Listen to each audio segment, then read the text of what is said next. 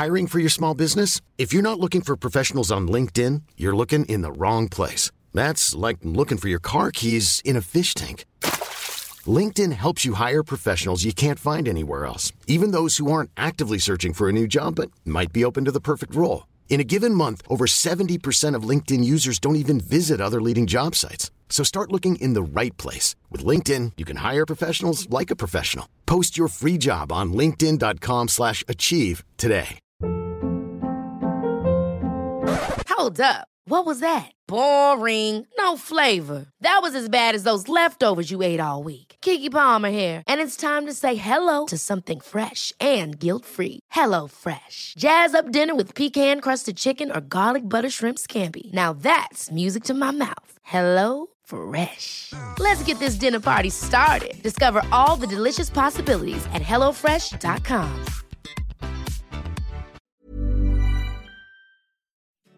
It's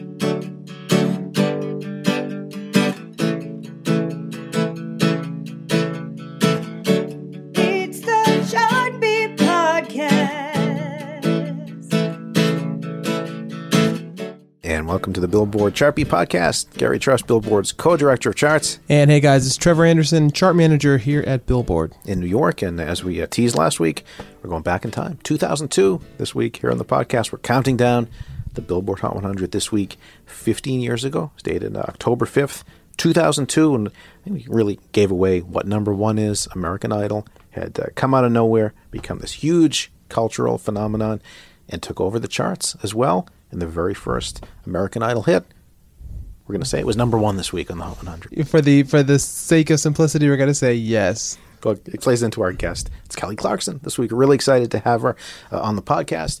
Uh, she's actually one of our guests, uh, Fred Bronson, as well, who uh, authored a Billboard's Chart Beat column for uh, 16 years from 1993 to 2009. Still writes uh, for Billboard, and he was uh, covering uh, when Idol broke in the early 2000s, and since then has become a huge uh, Idol fan, contributor, uh, writer of, of all things Idol. So we wanted to get his perspective as well. So Fred's coming up.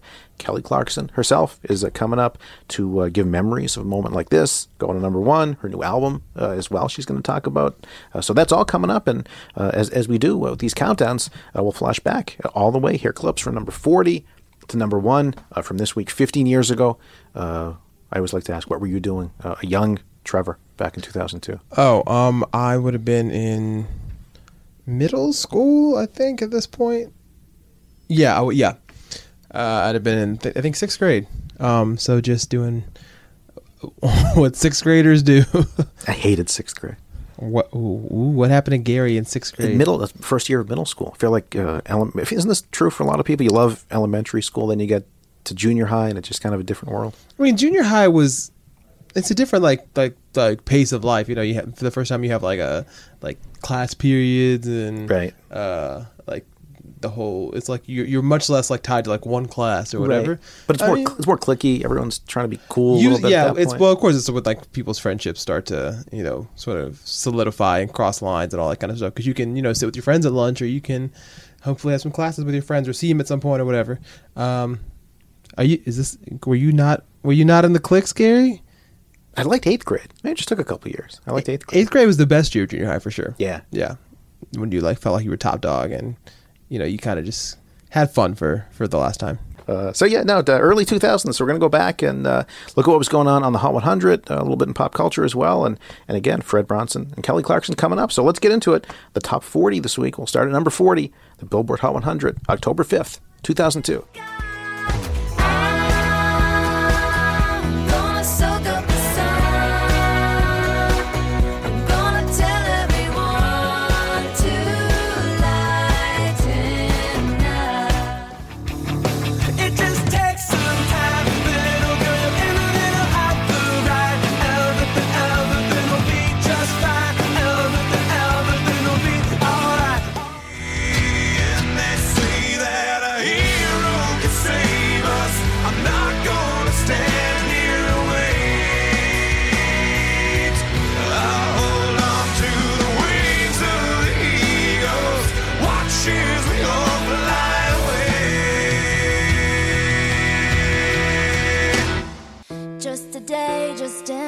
Ordinary day, just trying to get by. Just a boy, just an ordinary boy, but he was looking to the sky.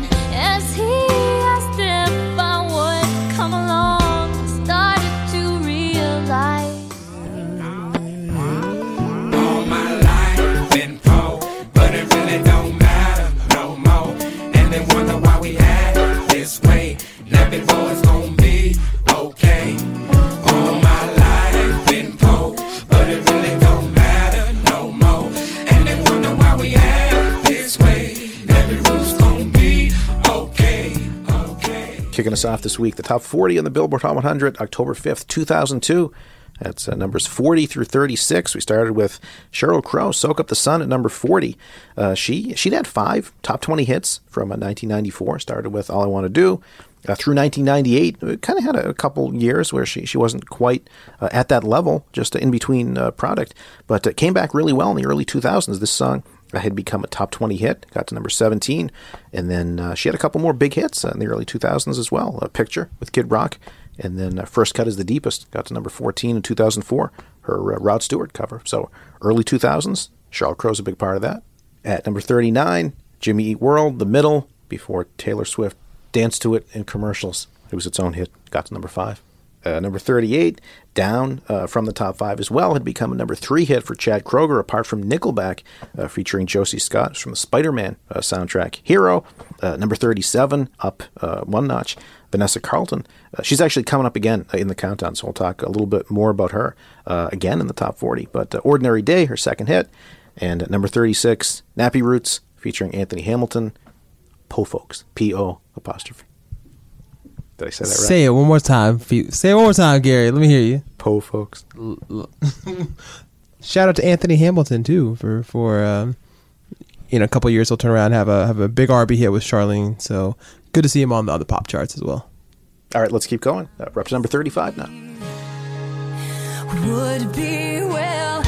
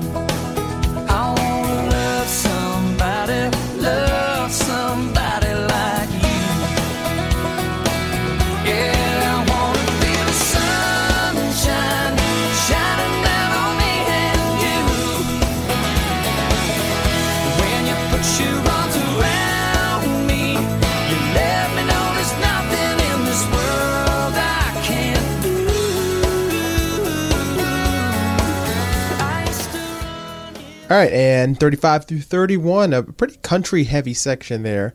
Um, I guess this is the beginning of the the country graveyard, as I like to call it on the Hot 100, where like nowadays, you know, a lot of country songs kind of peak in like the the 30s, maybe the 40s.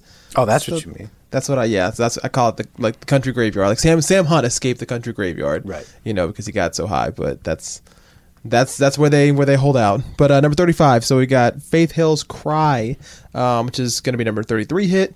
First uh, first single and the title track from her two thousand two album, also called "Cry." Interesting album because it it aims for a less country sound, more more pop focus, more crossover on their mind. Right. Um, I mean, there are three song, three singles released from the album uh, to start off with, and none of them make the country top ten. Which for somebody who had been, you know, certainly in the late '90s uh, and even into the early part of the 2000s, a pretty a pretty safe bet at country uh, radio. Kind of a surprise there. She, she got caught up a little bit. Uh, it sometimes happens when country acts cross over to pop. Sometimes uh, country feels a little slighted by that, and that kind of happened with Faith Hill. She uh, year before she had the song "There You'll Be," which was very poppy, and uh, this this was too. So uh, she she would go back and have another uh, number one with Mississippi Girl in 2005, but n- never quite uh, as automatic as she was before that. But you know, wound up having uh, big success on both sides. Yeah, and I mean, it seems like the, the the big push for crossover probably came after uh, the label and everybody realized how how huge a hit the song "Breathe" had become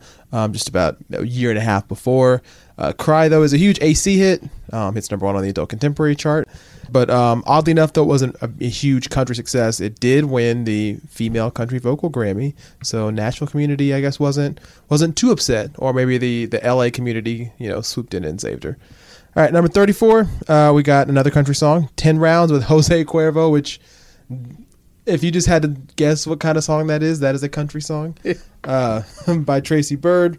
Uh, song is the number one hit on the country charts as well, and originally was actually cut by Garth Brooks, who intended it for his album at the time, but um, he ended up letting Tracy have it because Tracy was was very excited about it. He Yeah. wanted to make sure it was a single, the his first single, and he actually named his album after the song too. So uh, Garth, you know, I think was persuaded and and went on to become a nice hit for Tracy. And right above them, uh, the non-country song in this in this bunch, we got "Down for You" by Irv Gotti, and this is one of those those great great label billings. Irv Gotti presents the Inc. featuring Ja Rule, Ashanti, Charlie Baltimore, and Vita. I just like how it's 2002. So if we're mentioning Ja Rule, Ashanti's going to be right there with us. She is. She's right there. And of course, Irv, Gar- Irv Gotti and the whole Murder Inc. family right there. Uh, the song is a number six hit on the Hot 100, so so sliding down from where it had been huge that summer. Also, if you uh, catch the music video, you'll see um, a nice celebrity cameo from then Mr. and Mrs. Bobby Brown. Mrs. Bobby Brown, of course, being Whitney Houston. All right, uh, moving on to number 32. We're at 32. We got the song Goodbye to You, Michelle Branch. Should I do my whole soliloquy? Um, I guess I'll, I'll, I'll go let the adult contemporary fan in the room go ahead and talk about Michelle Branch because he's just bursting with excitement. Hey. So, uh, Goodbye to You. What do we got? Yeah, well, one of my favorite artists, really, of, of all time. And uh, that album uh, came from her debut album, uh, The Spirit Room, one of my absolute, uh, probably top 10 albums uh, of all time. So it was the third hit. Uh, she'd uh, come out with uh, Everywhere, got to number 12. Then uh, All You Wanted, number six. This would go on to uh, number 21. Uh, just a, a real favorite uh, of hers. She, she, I saw her earlier. Uh, this year because she had her new album out, Hopeless Romantic, her first album, uh, first full length in 14 years. Everyone was singing along with it. Uh, just a, a, real uh, one of those special moments in a concert. I don't think you watched Buffy the Vampire Slayer. did you? Nah, mm, sister did. Not my thing. Yeah, she she uh, Michelle Branch sang this song on, on Buffy, so got a little extra exposure uh, back back then when that was out. And um, there's one more chart I think for Michelle Branch. Uh, she was debuting on the Hot 100 this week at number 66, as featured on Santana's "The Game of Love," which is uh, stands as one of her biggest hits of all time. So this was this Pop was quiz, uh, Gary. Yeah, Do you know who was originally recorded that song with Santana? I know that Tina Turner did a version of it, but was she the first one? She was the she was intended, from Yeah. what I understand, to be the to be the single, and it's actually on Santana's album. If you kind of dig through it, you can find it Right. on Spotify. But no, nowhere near the single exposure. That was all for Michelle. You thought you were going to stump me on a Michelle Branch question? I well, you know, for a second there, I thought I thought maybe maybe I would have it, but can't fool you. All right, there's uh, there's all my Michelle Branch uh, facts. Great song, love that song. It was one of two songs new in the top 40 this week. The other one is coming up a little bit later, quite a bit later, All the way later. all the way later. All right, and uh, moving on to number thirty-one, maybe a little little AI tie there as well. We got Keith Urban, and the song "Somebody Like You." So we got "Goodbye to You" at thirty-two, "Somebody Like You" at number thirty-one.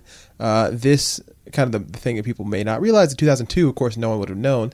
Uh, this song is going to go on to be ranked the number one country song of the entire 2000s decade. Ah. So in 2009, Keith Urban uh, will celebrate that honor of having the number one country song with this song right here. And you, again, we always say how you look back at these charts when we flashback. You, you can you can never know at the time how things are going to play out. And uh, with Kelly Clarkson, uh, with Idol, right at the beginning, then nobody, nobody could have known at the time that at number thirty-one was a future American Idol judge. All right, let's keep on climbing. We're up to number 30. Here's 30 through 26. Oh, actually, can I do can I do one thing before that? Never mind. All right, uh, October 2nd, so just three days before this chart, uh, Christina Aguilera released the video for Dirrty. It was just outside the top 40, but really uh, it's a big deal back then because she was uh, she was making that transition to being more of an adult artist. A lot of uh, a lot of mud wrestling in that video. Great uh, 11th birthday present, I might add, for myself. And uh, here's another one of those things that just shows how long ago this was. Uh, October 5th, 2002, Maddie Ziegler. She was born September 30th, now known as Sia's stand in in videos. She was five days old as we count down this chart. She wasn't dancing yet. Ah. I don't Maybe she was. Was she maybe that was at talented? this You point. never know. All right, we'll keep on climbing to uh, top 30. Here's 30 through 26. What a beautiful mess, what a beautiful mess I'm in. Spending all my time with you. There's nothing else I'd rather do. What a sweet addiction that Unsinkable ships sink, unbreakable walls break. Sometimes the things you think never happen happen just like that. Unbendable steel bends. If the fury of the wind is unstoppable, I've learned to never underestimate the impossible. But you're telling me I'm just a friend. You're telling me I'm just a friend. Oh, baby. You Oh, baby. You got what I need. Got what I need. But you say I'm just a friend. Say I'm just but a you say I'm just a friend.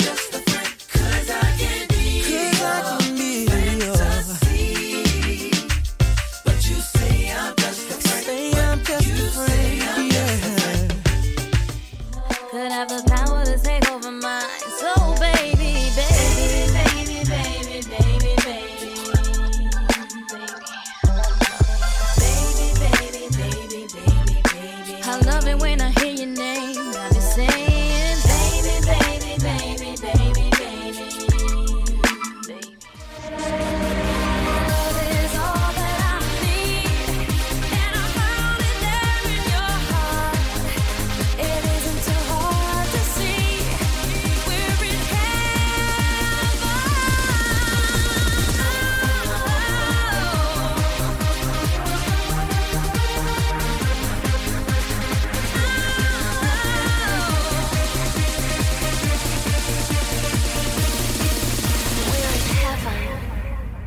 Numbers 30 through 26 on the Billboard Hot 100 this week. 15 years ago, October 5th, 2002. Uh, back at number 30, we heard Diamond Rio, Beautiful Mess, one of my favorite country acts. They had so many hits uh, starting in 1991 into the 2000s. Uh, that was their fourth of five uh, Hot Country songs, number ones, uh, one of their one of their best songs. So in the top 40 uh, this week in 2002. Uh, another country act at number 29, Joe Nichols.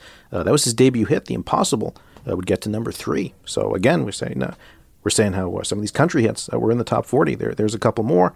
Uh, number 28, a remake, Just a Friend, 2002 by Mario. Oh, look at that. Cut in half. It was 14 last week, down to number 28. But um, yeah, you. I feel like for all the kids, especially because Mario was so young when that came out, that was a huge R&B record for for for a lot of us. Like in middle school, you know, we were first finding out about you know kind of like just just like fun flirty music and that was that was a huge one. Like you said it was an update.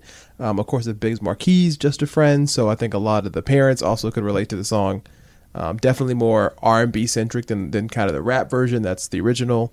But um, huge yeah huge. It was one of those records that I guess like wasn't maybe like obviously number one hit or anything but it felt like it felt like it was a number one. As much as we heard as much as we saw the video on BET and all those things Right. It was a big record Well, the original was just, it was a novelty. It's kind of weird that it had this whole second life. Sometimes songs they're, they're that goofy and just that silly don't, don't come back. And this sort of it was maybe legitimized a little bit more in some ways. Well, yeah, and also like I guess to show that even some of these novelty songs can have sort of these these hidden gems that no one really sees, and you know that's kind of the brainchild of a producer or a songwriter. Because I mean, here's the hook from the original version of "Just a Friend" by Biz Markie.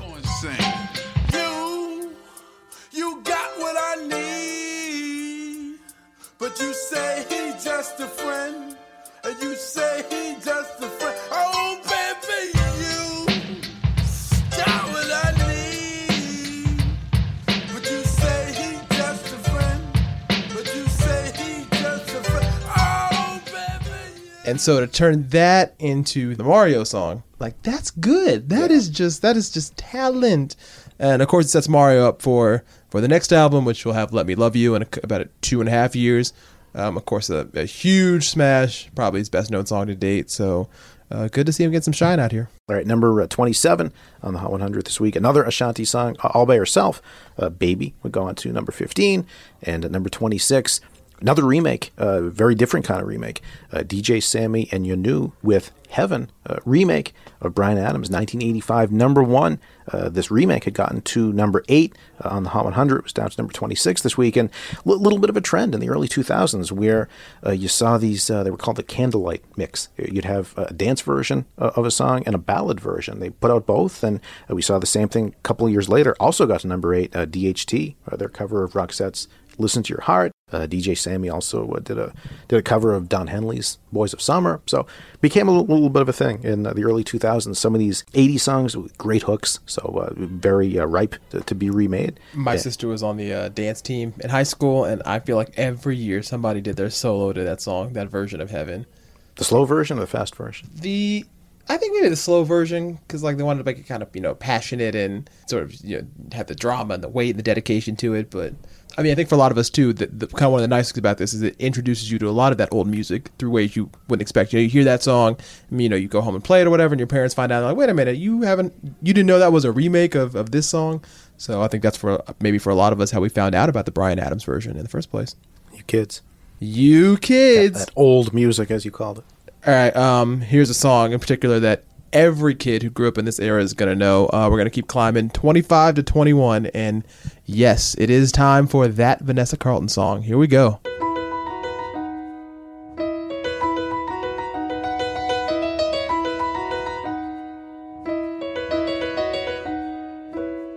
Making my way downtown, walking fast, faces pass, and I'm homebound.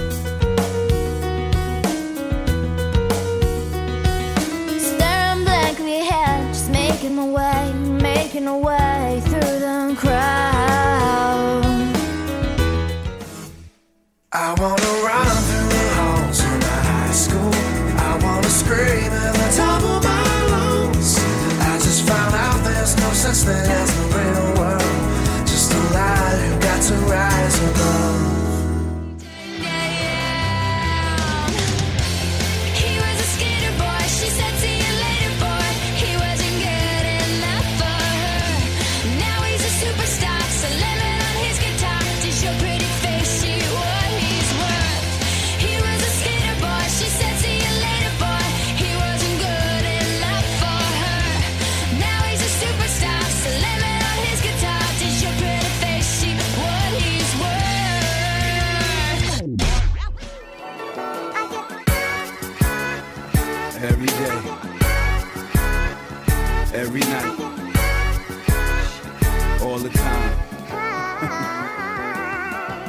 Every day I need an ounce and a half. SP, the only flow that you know. With a bounce, I can't let her self destruct. Uh-uh. Baby, smile today. Cause I've been imagining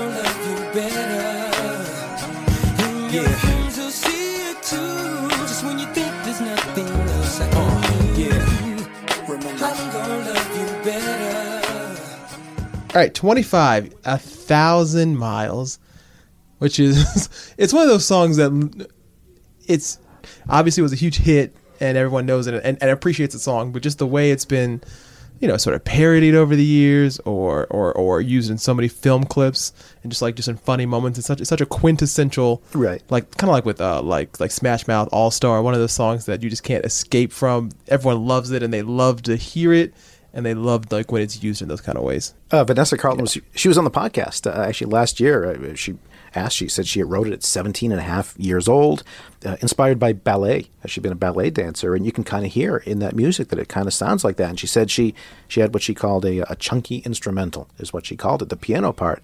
And then she, she had to build a whole song around it, and she she certainly did. It became a top five hit, and and yeah, a huge hit uh, that uh, today uh, so many people uh, still remember. All right, and right above her at number 24, we got John Mayer, No Such Thing.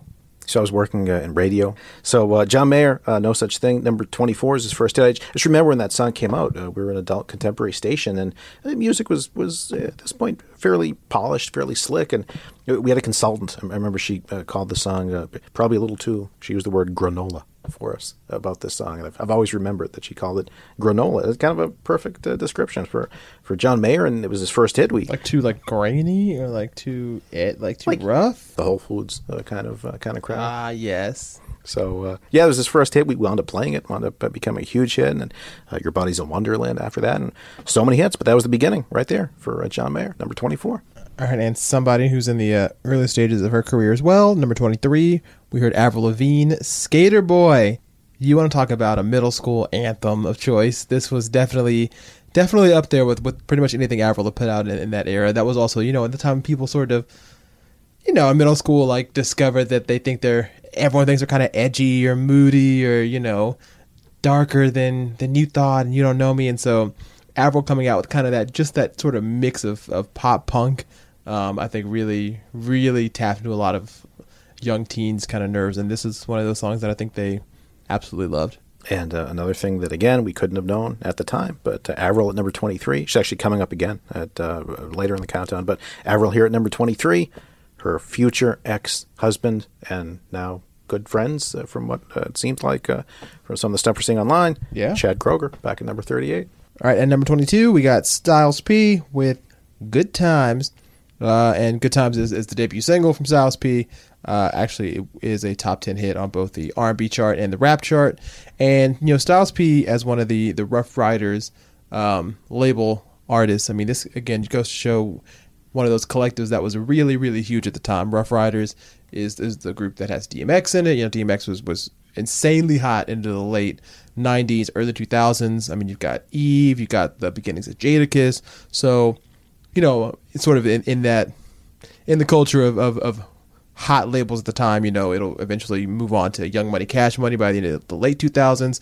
Uh, definitely in 2002, really Murder Inc. was, was, was, was a huge label to be on, and Ruff Ryders also was having a really strong lineup and a lot of success. And we'll see a couple more Ruff Ryders artists uh, coming up in particular, and also even as high as number three. I'll go ahead and throw that out there. Number three is going to be a Ruff Ryders artist as well. And wrapping us up there, number 21, somebody who has transcended the decades, LL Cool J, really moving into his third decade of success at this point. The song "Love You Better" um, on its way to number four, so it'll it'll keep climbing up to be in the top five by year's end, and it'll be LL's first song to be top five since '96. So a little bit of a break for him there, um, and he'll go on and have a couple more hits um, the next year. For sure, he'll be featured on a number one hit with J Lo, "All I Have," and he'll have a number four hit, "Losing Control," also with Jennifer Lopez. I'm a few uh, down the line after that. So LL, you know, he's been huge since the '80s. So one of those things that it's kind of rough, kind of rare to see an artist do do so well. You know, 15, almost 20 years since since it came out. Well, we did the uh, 1987 countdown. It was the last one we just did. He was on the He countdown. He was there, So well, here we are, 15 years after that, and, and now 15 years since then, and he's still still a name that everybody knows. So uh, ladies still love Cool J. Now he's now he's expanded his. I, I should leave it at that. And ever since then, uh, expanding his repertoire, has hosted the Grammys multiple times, um, and really expanded his palette into acting as well. So LL is showing no signs of slowing down. Really, still, still some markets out there to conquer for him. All right, that's uh, 40 through 21. Let's let's take a little break on our way up uh, to number one, which again we've we've given away. It's uh, it's, it's American Idol week in uh, 2002. So uh, Fred Bronson is uh, is joining us now here on the Billboard Beat podcast. Again, uh, Fred wrote the Billboard Beat column from 1993 to 2009. So right in the middle of that is uh, 2002 when Idol started, and we're going to ask Fred about his thoughts at the time covering uh, when uh, Kelly Clarkson came out, when Idol started, uh, what his thoughts were on, on uh, would Idol become as big as it did, especially on Billboard charts. And uh, we'll talk about the show coming back and uh, more insights that Fred has. So here is Fred Bronson talking about American Idol as we make our way up to number one, looking back at 2002 this week on the Billboard Chart Beat podcast.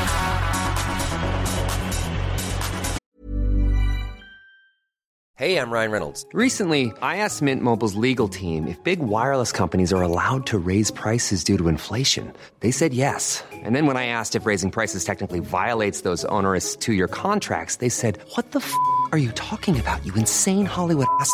So to recap, we're cutting the price of Mint Unlimited from $30 a month to just $15 a month. Give it a try at mintmobile.com slash switch. $45 upfront for three months plus taxes and fees. Promo rate for new customers for limited time. Unlimited more than 40 gigabytes per month. Slows. Full terms at mintmobile.com. Hey there, it's Michele Norris. I'm host of a podcast called Your Mama's Kitchen. When I travel, I'm usually looking for a way to find a taste of home when I'm not at home. And one of the things I love to do when I am at home is entertain. And Airbnb allows me to do that. When I was in California recently, I rented a house that had a great kitchen. And when we were sitting around the table, we're all thinking, we're in someone else's house. Someone could be in all of our homes as well. If you have a home, but you're not always at home, you have an Airbnb. Your home might be worth more than you think. Find out how much at airbnb.com/slash host.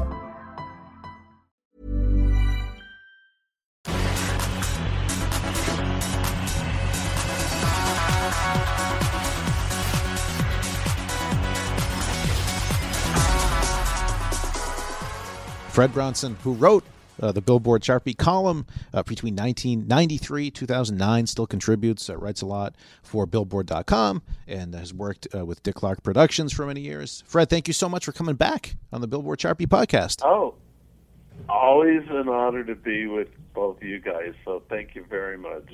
Trevor, here's the we we pulled up the Chart Beat uh, column that you wrote in Billboard uh, that week. Uh, Fred, Trevor, read read the first three sentences. Do a nice reading.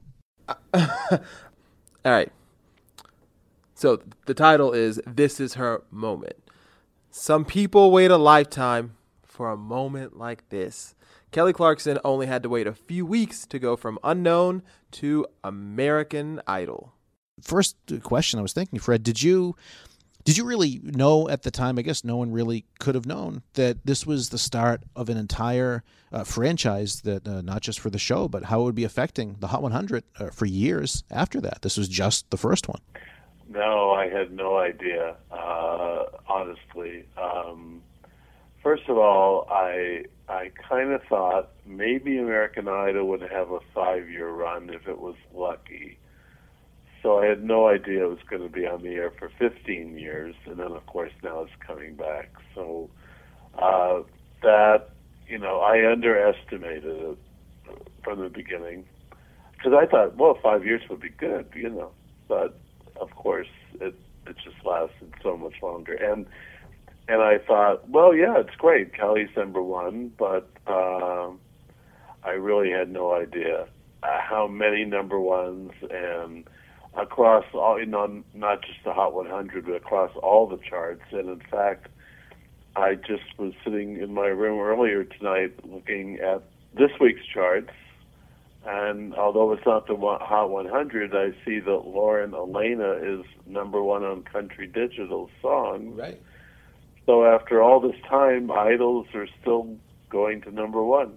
You uh, focused when when you wrote uh, this Chart Beat column. It, it was a little bit on Idol, but there, there were a lot of other things uh, to, to mention. So it's kind of how you're saying you didn't quite necessarily know that uh, this was just going to be the first of so many number ones. But uh, I guess some of the ways you could tell that there was something there is uh, was a record jump at the time. It went 52 to one, and that shattered a record that had stood at that point for 38 and a half years. Uh, the Beatles, until then, held the record. They went uh, 27 to 1 with Can't Buy Me Love in 1964. So I guess that was kind of a sign that Idol was, was certainly something. If they were uh, breaking a Beatles record, there, there was certainly something to it. And, and and as you say, a record that had stood so I mean, 38 and a half years is a long time. And as we know, you know, it didn't take another 38 and a half years for somebody else to beat Kelly's record. But yeah, that was that was probably the thing that stood out the most to me. Of course, it was great that the show produced a, number one single, but that that move was so startling at the time. Uh, now it now it's almost common, not quite commonplace, but that was very big news to break a 38 and a half year old record, you know, that the Beatles had held on to, and and not just to break it by a little bit. I mean, almost but double. break Almost it by a doubled, lot. You said the record's been broken again, but Kelly holds the record again. Uh, My Life Would Suck Without You went 97 to 1 in 2009, so there's only three positions that could break it at this point. So it might happen at some point, but she still has the record. So more more records uh, for American Idol. I think that's one lesson we've all learned is that er, almost every record, and I can think of one that hasn't been broken in 50, over 50 years, and we both uh, uh, have shared writing about that, and that's Peggy March being the youngest female to go to number one. She's had that for 54 years, but pretty much every record gets broken at some point or another. Totally veer off topic here for a second, Fred, but what is your take on Despacito tying the record with One Sweet Day for most weeks at number one on the Hot 100? Did you think that record might last longer? Well, I'm sure Mariah did. Um, did I? I no. I've always felt something was either going to tie it or or break it someday. Um, and I was watching Despacito very, you know, carefully every week, waiting waiting for your reports on uh, how it was doing on the chart, and uh, I think it was inevitable that someone, you know, as as we know, things kept hitting 14 weeks, and and you know, it seemed that nothing could go beyond that except one sweet day. But finally, something did, and who knows? It might have broken it if it wasn't for Taylor Swift. Right. Timing is everything, right? That's that's what I always say. Kind of going off that topic, do you think, um, given the new the new climate that people can stream, obviously, and we've seen streaming help a lot of songs um, sort of enjoy long chart runs, a lot of longevity records, not just Despacito, but um, Ed Sheeran having 33 weeks in the top 10 helps. Do you think these kind of records, these longevity records, are more at risk with the streaming climate, or do you think that the quick turnover of songs that you know a new song can come out and debut so high uh, actually helps those records stay on longer? Well, there's a lot of factors, but we live in an instantaneous world now. I mean, it used to be in in the old days. Uh, it used to be, you know, uh, that things would take a long time normally to to go to number one, and now, uh, thanks to just the way the world is, thanks to technology, and thanks to social media, um, things are number one in- instantly. So you would think, because it's so instant, that actually things would have shorter runs because they happen so quickly, and then something else is going to happen so quickly normally. Um, so I think it's kind of amazing that we can still have long runs in an era when things happen so quickly. I think that's yeah, very good point. Uh, going back to Idol, uh, Fred, for uh, one of the other things you, you wrote about, and I think this this maybe gets lost a little bit when you think about uh, Idol's place in, in pop culture and, and really how it changed music. Uh, Kelly Clarkson became the first pop act uh, to advance to number one on the Hot 100 in 2002, and this was October, so it had taken the only person to do that that whole year. and the only person that whole year. And uh, you can really say that she was a big part of pop music coming back in, in the early 2000s. Music had gotten a very hip hop driven at, at pop. And then this song came along, and Idol came along, and people were singing standards and pop songs, and it brought uh, pop vocalists back a little bit. And then uh, after uh, Kelly, you had uh, Rihanna and Taylor Swift and, and Katy Perry and so many other uh, female pop acts break that it kind of seems like you could point to American Idol and Kelly Clarkson as being a turning point for pop making a comeback at that time. I, I do believe that. You know, I used to get letters, as you know, we get letters, uh, uh, emails, uh, texts from from Chartbeat fans, and I used to get. I'm sure you do too. I used to get a lot of letters about what you know. There'll never be another pop number one because for so long, pop songs just couldn't go to. You know, I mean, even a song that was number one on the sales chart, like Locomotion by Kylie Minogue, couldn't go to number one on the Hot 100. And I would say everything is cyclical, and we will we will go back to a time when pop songs will be number one. But uh, it seemed like an awfully long time before it happened. And you're right, Kelly was the harbinger. I mean, she she was the first in a long, long time, and then all the other artists you mentioned uh, followed. So I think I think it was a, a, a, one of those sea changes in, in pop music that we see in, in in the Hot 100 that we see every now and then. I think my favorite stat that you wrote the week uh, a moment like this went to number one was that uh, Kelly Clarkson was the second female singer named Kelly to have a number one on the Hot 100, and she directly succeeded the first, Kelly Rowland, who was featured on Nelly's uh, Dilemma.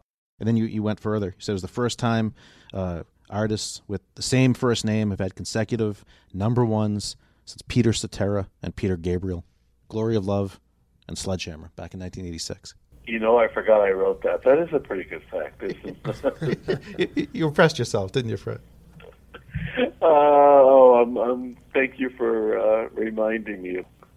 What, uh, what we'll ask Kelly the same thing, but uh, what do you think, Fred? Really was uh, the show's draw that made Idol so big from the start, and, and now uh, bringing it back all these years later?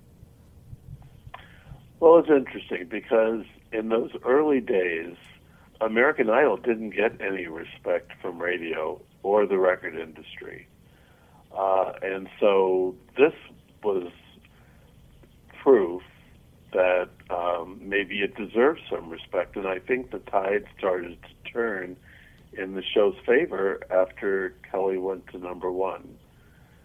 But I remember that first season, and uh, you know, it was like people didn't want to play idols on the radio. Uh, the record industry thought it was uh, a shortcut, or people weren't paying their dues, and the public sort of thought that too.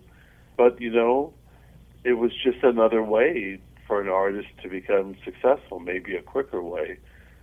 But it wasn't the only time it happened. If you go back to the 50s, there were other TV shows that made stars. I mean, people like, I'm going to go way back, but people like Pat Boone and Gladys Knight were on similar shows in the 50s, you know, Arthur Godfrey's Talent Scouts, and that helped launch them. We forget that. Um, so I think one thing this did was it helped the show gain some respect, both in radio and you know and at record labels. I think the other labels were probably kind of jealous they didn't have American Idol once once the show started having hits.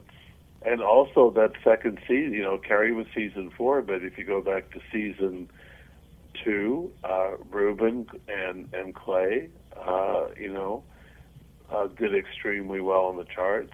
Uh, Clay's "This Is the Night" went to number one. Uh, uh, Ruben's album went to number one, and then the next year, Fantasia single went to number one. Uh, so it, it was like now it was obviously not just a freak accident that the show was had produced a number one song. It was, and then Carrie, season four, even Taylor Hicks, season five, went to number one on the Hot 100.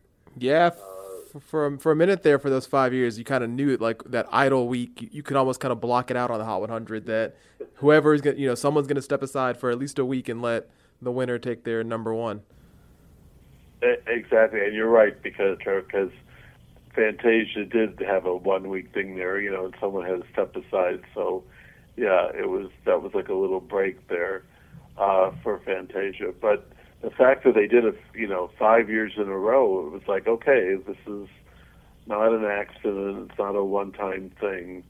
Uh, the the show really can produce hits, and and has c- continued. You know, all this time we got Scotty McCreery is doing really well in it. I think his new one, you know, is just starting to make a major move this week after some slow moves. I think that could really build. Uh, Lauren's doing well. I'm sure Carrie's going to have number ones on her new home when she puts out her first single with Capitol. Uh, and and who knows what's going to happen in whether they're going to call it season 16 or season number one. You know, someone else is going to have a hit. So this is all leading towards uh, Kelly Clarkson. Did you did you think she had a chance to win during that first season? Was she was she your pick? I, I'll I'll confess I actually thought Justin Guarini was going to win. I just thought the girls would go for Justin. but Seems but seems now to be I the trope back, of I down mean- the road. Yeah. Yeah. Yeah, yeah. I mean, when I look back, and, and in fact, here here's the truth about the show itself. Kelly didn't show up on their radar. They none of the producers thought that the top two were going to be Justin Guarini and uh, Tamyra Gray. It should have been Tamyra. Tamara's great. But that and, and and the show was they all the producers were convinced that those were going to be the top two. Kelly, you know, do you remember her audition? She switched places with Randy Jackson. Yes. But when she came back on the show in the top, you know, after the after the audition, Randy didn't remember her. She really didn't impress anybody as somebody who was going to win. But as as those top ten shows progressed, and she sang Aretha songs, and she sang stuff like that there on Big Band Week, they started to realize that maybe Kelly was the dark horse that was going to win. But they were convinced early on it was Tamyra or or Justin. I didn't know that, by the way, until you know later when I did interviews with them. But I I did think I thought Tamyra was fantastic, and I thought Justin was going to win. But I think we all know now Kelly deserved to win. Interesting that you say that because uh, one one of the things we mentioned uh, is that Kelly Clarkson was never in the bottom two, so she she always had enough votes to where she was never even flirting with with exiting the show, and I think everybody else. Obviously, it was cut at one point, or at least it had multiple rounds down there. So that's kind of weird that the producers didn't latch onto that a little sooner. Uh, I think you're right. I think you're right. But they they definitely started to shift as as the season uh, went on. But when they were starting out, they thought it was Justin or or, or Tamyra. And then of course there was that shock when Tamyra went home in fourth place. That you know she had one performance that was a little bit less, and that did it. Yeah, I, I I remember crying on my couch. Did you vote, Trevor? I did. I remember she sang she sang "New Attitude" by Patti LaBelle, and people thought that was the one the one time that she maybe gave a B performance. But then that was the first time they sang twice, and she sang "Feel the Fire" later that night, knocked it out the park. But you know, it wasn't. I guess it wasn't enough. I I know. I think the Patti LaBelle song did her. and New Attitude did did her in, and it shouldn't have. It shouldn't have. But but on the other hand, Kelly, you know, Kelly turned into a superstar, and look look, she's you know, all these years later, she's she's a force on the charts. I feel like this has turned into the uh, painful memories that Tamara Gray went home for both of you. I'm, I'm sorry to bring all this up. It hurt. It hurt. I know. Fi- Fifteen years later, you still you still wish she had gotten a little more. Well, with Idol coming back, uh, obviously there's going to be a lot of coverage on Billboard.com. I, I'm sure you'll be uh, doing a lot of that, Fred. So you're excited about the new season, right? Uh, next year. I, I am. I'm actually looking forward to covering it again, and it's like we all had a year off, and uh, it's it's going to be a little surreal going back because we said goodbye, and uh, in fact, we did our our sister publication, the Hollywood Reporter, did a a very like a photo layout that was like a cover of Vanity Fair with all the you know behind the scenes people and. uh we did a lot of video interviews at the end. We did a lot of heavy coverage of Idol, both in Billboard and the Hollywood Reporter, that last season, as well as the whole 15-year run. So yeah, I'm looking forward. And one thing we kind of have talked about a lot at- at the top of Idol with with, with Kelly, with Clay, with Fantasia, how successful they were um, right out of the gate. You know, they've kind of declined a little bit over the course of the years in terms of this this sort of superstar status. So, what do you think is one change or or one uh, aspect that this new reboot could do that would get those winners right back to the top of the charts where they where they used to be so often? Well, you know, ABC is owned by Disney, and so I don't know what record label they're going to end up on, but it wouldn't surprise me if it was maybe Disney's Hollywood records. I really don't know that. I, there's been you know no word yet about who's going to have the idols this year. But to have the Disney name and power behind them, I think that's going to help a lot. Uh, I think there's going to be a tremendous curiosity factor about, even though it's only been one year, about what the Idol reboot is going to, you know, be like. Kind of like the excitement around Star Trek, although it was 12 years since we had a Star Trek series, and that got 9.6 million viewers, you know, on CBS the other night. So I think a lot of people can see, well, what's Katy Perry like? What's Luke Bryan like? But I think having the Disney name behind it's going to mean a lot. You know, a, a lot of the reason the more recent idols didn't do as well as the previous idols is the ratings were down. They they were still higher than many other shows, especially it was still one of Fox's biggest shows when they canceled it, but it wasn't getting 30 million people, you know, like they did back in the day. And so there weren't as many people who were going to go buy those people's records. Uh, so I think that had a lot to do with why we didn't, the, the last few seasons didn't have, you know, produce superstars like, like Kelly and Carrie. But let's see what happens with, uh, again, I don't know whether to call it season 16 or season 1B, but let's see what happens. Well, with Idol coming back, uh, Fred, I'm sure you'll be covering so much more stuff. So another reason to have you back on the podcast. But you're welcome anytime uh, to come on the podcast. So just thank you for coming on today and, and sharing memories of what you remember about uh, Kelly Clarkson uh, hitting number one 15 years ago, and here we are 15 years later, realizing uh, in retrospect uh, how big a deal it really was, even more than uh, we could have known at the time. Thanks, Gary. Thanks, Trevor.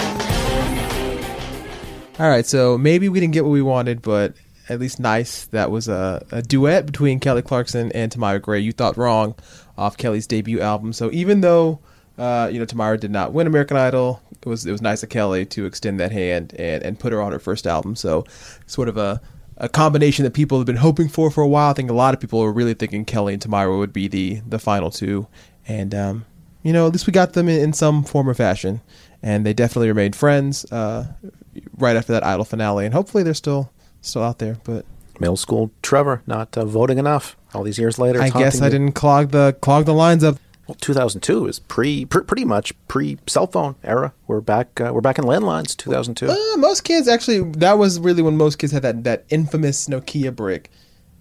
the one with the with the the antenna that you There was the antenna. I mean, there's only yeah. really one Nokia phone, and you had maybe the gray one or the blue one, and that was it. Yeah, yeah. We had uh, some call after nine when nine call after nine when it was free. right. Yeah, I don't. know, My brother we had like a family cell phone that was like kept in, in the car for emergencies. Had like Yeah. a leather covering. It was a very fancy thing at the time. Yeah. Weighed about ten pounds, I think. Okay, mine wasn't that old, but I do I do remember when it first came out. And one thing you one thing you did not do was get on the internet on your phone because the data charges were outrageous. There was no screen. This was it was just a phone back then. This wasn't any kind of a screen phone. You're talking 2002? Or you talking like 92?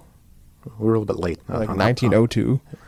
late on upgrading. But yeah, no, I didn't get a, a phone with a with a screen until a little bit later. Oh. Okay, well at least by I mean at least by 2003 we all had them in middle school, Gary. I don't know what, I don't know what you were doing up in Boston, but but we Texas kids were were up there. But uh, nice of Fred to join us uh, and and share those insights. Um, and kind of crazy to think in particular that did Idol, you know, sort of reset a pop revolution. And As we keep going through this chart, we'll see. Right. And as we've already kind of seen, there aren't too too many pop songs. Um, and we've we've, had, we've talked about a few of them, but obviously they're sort of in the lower half of the the top 40 for that week. So not the dominant sound by any means. Yeah, a lot of country, a lot of hip hop, a little bit, little bit of pop, sort of that early wave of uh, Michelle Branch and Vanessa Carlton. But uh, they were a little more singer songwriter styled anyway. So in terms of uh, that all out, uh, full on pop sound like Kelly Clarkson and, and as we mentioned, everybody else uh, that was that was on its way in. All right, and we'll keep climbing up the top half of the chart. Remember, when we get when we get there, when we get to number one, we will hear from the uh, the artist herself, Kelly Clarkson, and uh, talk about the days of old and Idol, what she's up to now, in particular with the new album coming out, and uh, a couple things in between. So make sure you stay with that. We're up to number 20 this week on the Hot 100 for October 5th, 2002, 20 to 16. Here we go.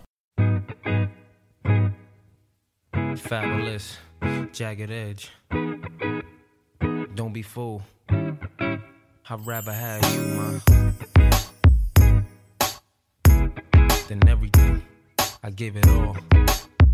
Just for you. Yeah. You're the one, baby girl. I've never been so sure. Your skin so pure. The type men go for. The type I drive the Benz slow for. The type I be beeping the horn, rolling down the window. Just wanna let you know I care for you. Can I talk to you?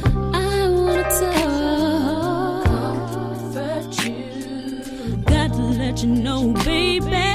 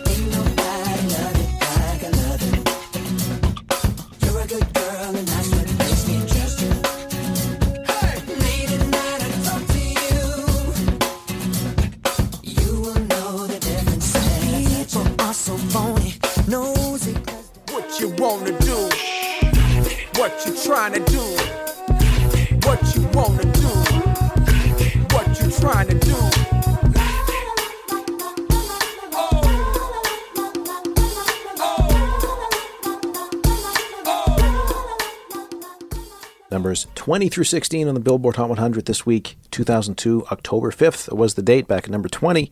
Uh, Fabolous featuring P. Diddy. He was P. Diddy at the time. Uh, Jagged Edge was at its peak, number 20. Uh, number 19, I Care For You by Aaliyah uh, would go to number 16. And uh, the, the next year, uh, she'd have Miss You. Uh, number three hit in 2003 was her last uh, big hit. So uh, she had a, a couple years after after we lost her, where she was uh, she was on the charts with uh, the music she left us. Uh, number 18, up nine notches from number 27. There's no doubt underneath it all, featuring Lady Saw. Th- This will surprise people probably. This is their biggest hit. This is their highest charting hit on the Hot 100. Uh, would go on to number three. Uh, and their second biggest hit uh, in terms of peak is Hey Baby, number five. Uh, reason being, really, it's one of those chart quirks.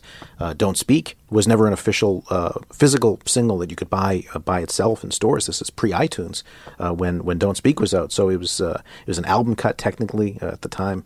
Labels in the mid '90s were, were cutting out singles so people would buy albums, and got, got to number one for 16 weeks on the radio songs chart. So it, it had it been a single, might have been a Hot 100 uh, number one hit, but technically underneath it all winds up as no doubts so far highest charting hit, number three.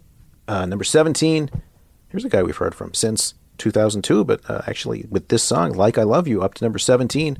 This was Justin Timberlake's first solo hit. I wonder if many people actually know that. I think, I mean, second single is Cry Me a River, which obviously becomes sort of the massive introductory single. Right. So I wonder, I wonder how did people realize that this actually was the first single from the record. Feels feels a little lost, doesn't it? In terms of all the hits he's now had over the years. And I mean, it could be, it was a different sound, you know. To kind of it was Neptune's produced, and obviously tried to kind of capitalize on this this pop hip hop moment. Whereas Cry Me a River, even though yes, it is Timbaland produced, it still kind of keeps a core element of pop with some R and B undertones.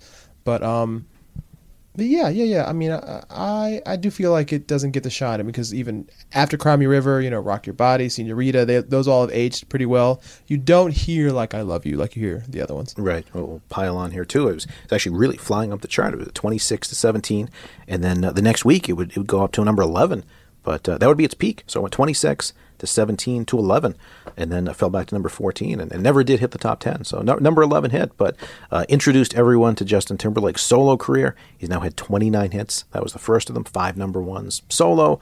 Uh, NSYNC is, you know, in some ways now uh, maybe. Uh, Totally cemented in pop culture in a way that they weren't in 2002 because no one kind of knew what the legacy would be. But uh, yeah, you look back 15 years and it was really the beginning for Justin Timberlake by himself. And uh, number 16 uh, this week on the Hot 100, down from number 12, and it had hit number 10 uh, in August, becoming a top 10 hit as nothing. And uh, that voice, obviously recognize the voice now, uh, so many hits later. That's uh, produced by the Neptunes, and that's Pharrell singing the song's hook. All right, let's keep moving. We're up to number 15, numbers 15 through 11 on the Billboard Hot 100 this week, 15 years ago. Animal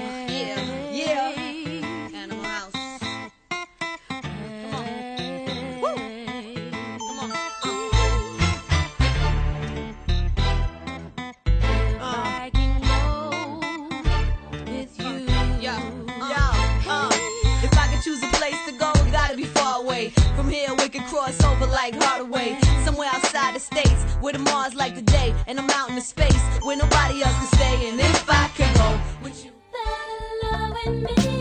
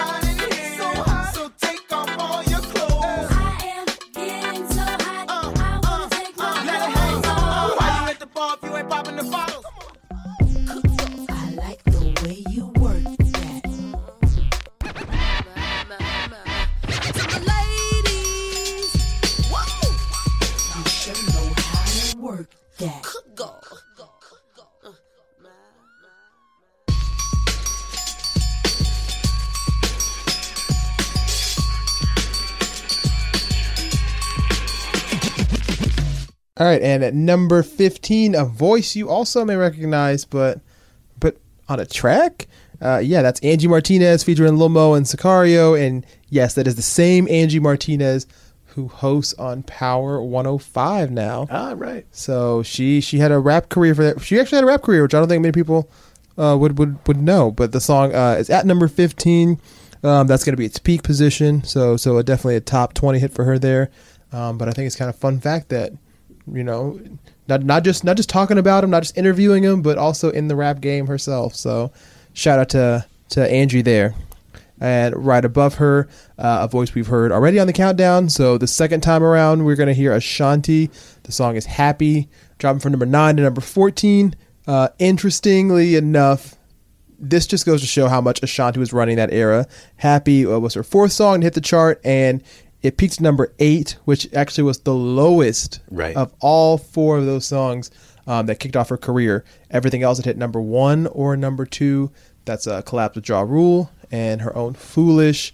So huge hits, uh, starting off with Ashanti. And like we said, you know, Murder Inc. Irv Gotti and crew was was really really running things at the top of the top of the decade. So uh, shout out to Ashanti there. And moving ahead, one spot to number thirteen. Before Natasha, there was Daniel Bedingfield. Yeah. got to get through this, which uh, kind of interesting record for th- this point in time because as we're, we're talking about so much of, you know, so much hip hop dominated R and B kind of undertones for you know a, a dancey kind of you know British electro pop song to Right. be up in up in those ranks. I mean, that's that's got to be a huge standout for this time. Yeah, it's a good point. And uh, gotten to number 10 uh, the week before its peak, so it's down to number 13. Uh, I remember uh, working in radio. Uh, his next hit, uh, it was really his only other Hot 100 hit, It was a huge hit for us. It, play a little clip of it. It was, it was the ballad, If You're Not the One for Me. I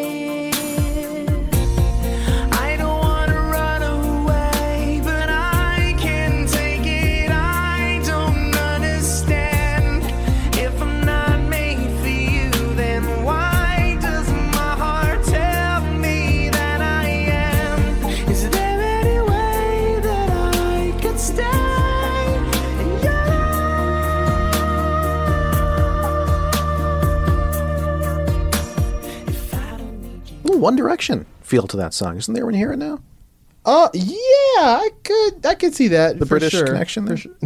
yes, just because just because they're British. Um, I don't know whose version. I don't know his version of that song, but I can tell you, kind of just like Heaven is one of the songs that was so big at dance recitals. Yeah, yeah, big couples dance kind of song. Yeah, big big, big hit follow up, and then uh, so he's the he's the older brother uh, by two years of uh, Natasha. She would come along uh, just after that in 2005. She had uh, 10 Hot 100 hits uh, so far through 2012. So we're back in uh, the early uh, 2000s when uh, the Bedingfield family they were a force. You got the Jacksons and you got the Bedingfields. I like it. The Bedingfield too. The yeah yeah yeah the, yeah yeah. And leaving Team Bedingfield behind, we're gonna rise up number twelve. You heard uh, the song of the summer that was dominating airways, the appropriate hot in here. This was a massive breakthrough hit for Nelly. Um, his first number one hit on the Hot 100 was number one for seven weeks uh, before being replaced by another Nelly song that we'll see coming up at the uh, later end of the countdown. Um, really, just I mean, one of those songs. What else is there to say? It, it's aged so well. I mean, it's still, it's still. I think a song gets people really excited. Obviously, one of Nelly's biggest hits at the time. I will say, I remember Nellyville was one of the first CDs I ever, uh, quote unquote, bought. Yeah, I was like a kid at the time. And I remember I had three dollars to go to the mall, and uh, yeah, I was broke, and I wanted my dad to buy me the Nellyville CD, and he said he'd buy it, but I had to give him the three dollars for the tax and I wanted to buy a cookie with that three dollars when I was at the mall, and I was so I couldn't believe it. I was so heartbroken. Did you get the cookie or the CD? I went home that day with with Nellyville. So You went home hungry, but but it was yeah, worth it. so Nelly, I gave up a mall cookie for you, That- brother. that's how much you wanted it. That's how bad I, I wanted that CD. So shout out to Nelly. And uh, right above number eleven, jumping out of the of the picture for a little bit, we'll bring it back to 2017. We talked a lot about female rappers with the rise of Cardi B and Bodak Yellow, one of the biggest hits ever by a female rapper, coming in at number 11. We got Work It, Missy Misdemeanor Elliott. Uh, the song goes on to number two. Kind of one of those one of those one of those asterisk chart runs you you kind of feel kind of feel sad for. It's a number two hit for 10 weeks. Unfortunately, will nev- never get to the number one spot, um, and it actually will tie Foreigners "Waiting for a Girl Like You" for the most weeks at number two ever, and not get a any time in the top slot. I'm looking at uh, number 43 debuting on the 100 this week, just outside the top 40. It was Eminem, "Lose Yourself," and that that blocked it, right? Yeah, so so I mean, just to show how a how how massive record "Lose Yourself" will be. It's number forty three. Missy's already at number eleven, and Eminem's gonna leapfrog her and get to number one uh, for a dozen weeks. I mean, Eminem also massively popular at this time, of course, with the Eminem Show album. Without Me, had been a huge hit that summer. Eight Mile is coming out at the end of this year, so M's Playground as well. But um, shout out to Missy. You know, it's still one of the great, one of the most fun records you can ever hear. And of course, the Snapchat filter. Finally, people could play play lyrics backwards, um, like about a year ago or so. And that was one of the first things people did was take that little part. Um, you know, well, they took this part and they recreated it. Boy, oh boy, it's good to know ya. Is it worth it? Let me work it. I put my thing down, flip it and reverse it. It's your primitive, it's why I need It's your primitive, it's why I need If you got a big, let me search it to find out how hard I gotta work. Yeah, it's your primitive, it's why I need It's your primitive, All right, and we're hitting the top 10. And as promised, stay with us. Kelly Clarkson is coming. We're not going to beat and switch you, but we're going to keep on moving on. There are 10 songs left to go, and 10 all the way to number six. Let's go. This is Shakita Benita, and I'm broadcasting live from Ludacris concert. Ludacris, where are you? Traffic is backed up.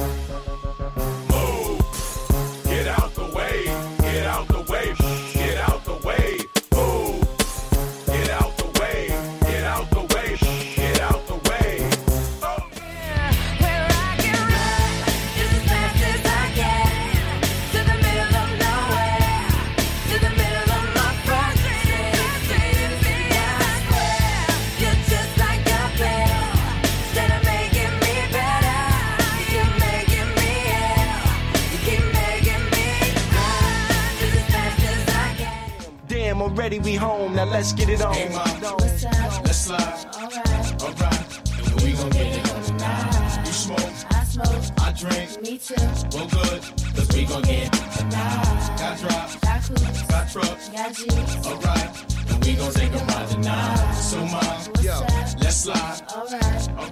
Alright. Uh, so tight, now I understand. Like, yeah, take that. Come on.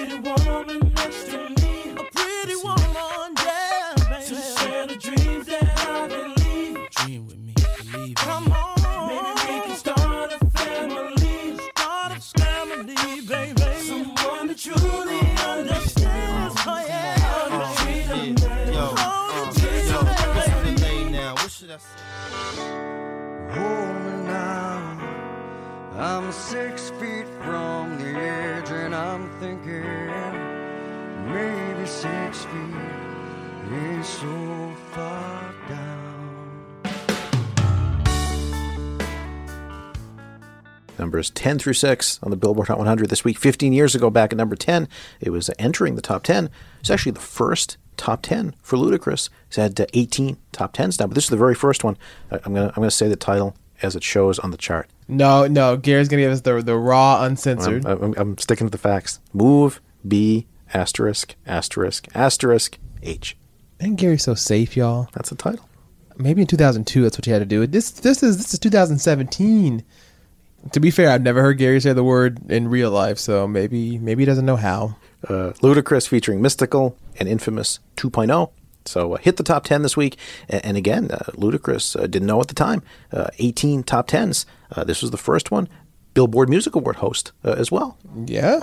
Uh, number nine, Pink, Just Like a Pill, is down from number eight. It was her sixth Hot 100 top 10. It was actually her last, though, uh, until 2007. So uh, we actually mentioned this uh, a few weeks ago when uh, we did the 2007 flashback, uh, how Pink had her little bit of a break between hits, and then she had the big comeback. So this was actually the last song she had until then, but she was just on, on such a big run from the start of her career, and this just continued that start for her. Number eight, new to the top 10, Hey Ma up from number 11, Cam'ron uh, number seven, down for number five, I Need a Girl Part Two. Here is here is the big debate that I always have to have with people. I need to know. I wish lis- listeners can if, vote. Let me know in the comments, whatever. Which is better? You heard part two. We'll play part two again right now. So tight, now I understand. Like, yeah, take that. Come on.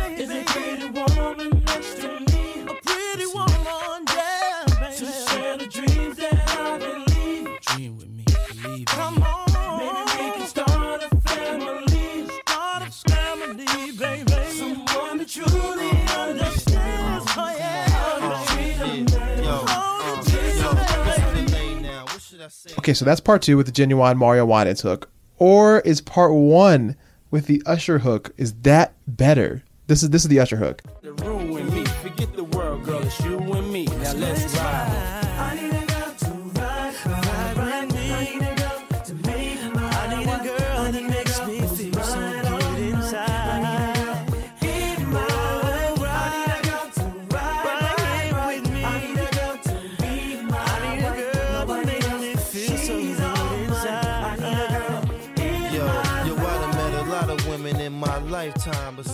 Both top five hits on the Hot 100. I just have to know. I want to know which people like better, part one or part two. Part one, Usher. Part two, Ginuwine Winans. But I just want to see what people think, you know, because it's, it's rare that, that you know there's two parts of a song that are both hits. Right. And so which one, you know, which one do people feel better? Uh, number six, uh, One Last Breath by Creed. This was their uh, their huge moment, uh, crossing over from rock to pop. It was their fourth top ten uh, since 2000, uh, all the way to 2002. For, for those few years, they were they were just kind of a constant uh, crossing over. They had the number one with Arms Wide Open in 2000, and this is another ballad that became a top ten hit for them. Five more songs to go, including the the almighty number one for the week. Five left. Really five five monster acts at this point in time, and of course all five huge hits. Here we go, the top five for the Hot 100, the week of October 5th, 2002. I bet you're probably sick of me now, ain't you, mama? I'ma make you look so ridiculous now. I'm sorry, mama. I never meant to hurt you. I never meant to make you cry, but tonight I'm cleaning out my closet.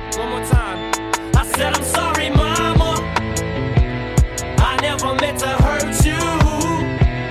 I never meant to make you cry, but tonight I'm cleaning out my closet.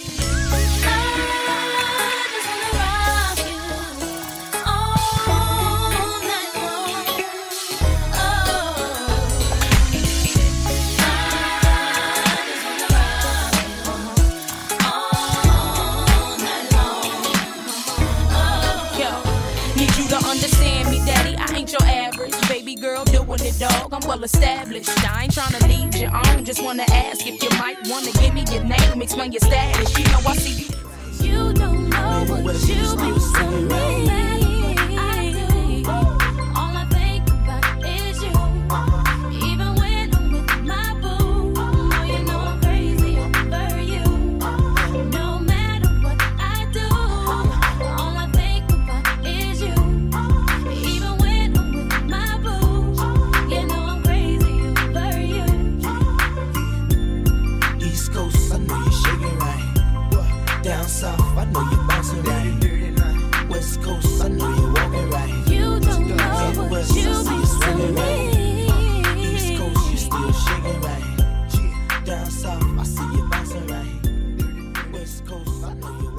Ah, number five. It isn't 2002 if Eminem is not feuding with his mother. Uh, so the song "Cleaning Out My Closet," um, one of the sort of one of the more memorable chapters in the in the Marshall Debbie relationship. Um, definitely, you know, not not flattering portrayal at all of his mother's. We all we all know over the time. Um, kind of interesting though because again, one of those things that you would never have suspected maybe in 2002 that now is true today. Um, a little over a decade later, 2013, on the Marshall Mathers uh, album two. Uh, he has a song called Headlights, and it really references this song in particular and, and breaks it down. And some of the key things you note in that song are that um, he does not perform it live anymore after 2013, right around the time that, that album came out. Um, he stopped performing the song live, and he notes that in the lyrics, he actually cringes when he hears it on the radio now. So, you know, in 2002, no one would have guessed that would have been sort of Eminem's path, but you know, a lot of maturity, a lot of things have happened. So this is a song that he kind of, you know, doesn't doesn't have the same same affection for. Yeah, again, 15 years later can make a difference. Yeah, things things can change. Uh, right above number four, we've heard um, from Avril before. We're going to hear from her again. So the song "Complicated," the breakout hit, um, the breakthrough hit, really, her first single from that "Let Go" album, uh, which is going to have three top ten hits, including "Skater Boy." We heard um, a little earlier in the podcast. "Complicated," just one of those. Just really a great pop song. You know, just just a nice. You know, everyone can re- everyone can kind of relate to it. It's it's got a little bit of, of mood and angst to it, but nothing that's over dramatic. It's just like just a just a fun kind of teenage song. Yeah, I said before I was working in radio at the time. I remember I got invited up to Arista's offices because they were doing a showcase with uh, this new artist, Avril Lavigne. She was uh, about 18 years old, and uh, they had pizza out for, for people. They brought her into the conference room. You're eight, she's, she's 18. It's pizza. I like it. Uh, so so they, they bring her in, and she sits down. The, the record rep uh, does does a big introduction. Is all excited uh, that she's there, and she looked at everyone. She said, "Do I have to sing?" Kind of bratty image that, that you kind of think that, that that was her. So she did. She did sing. She did complicated.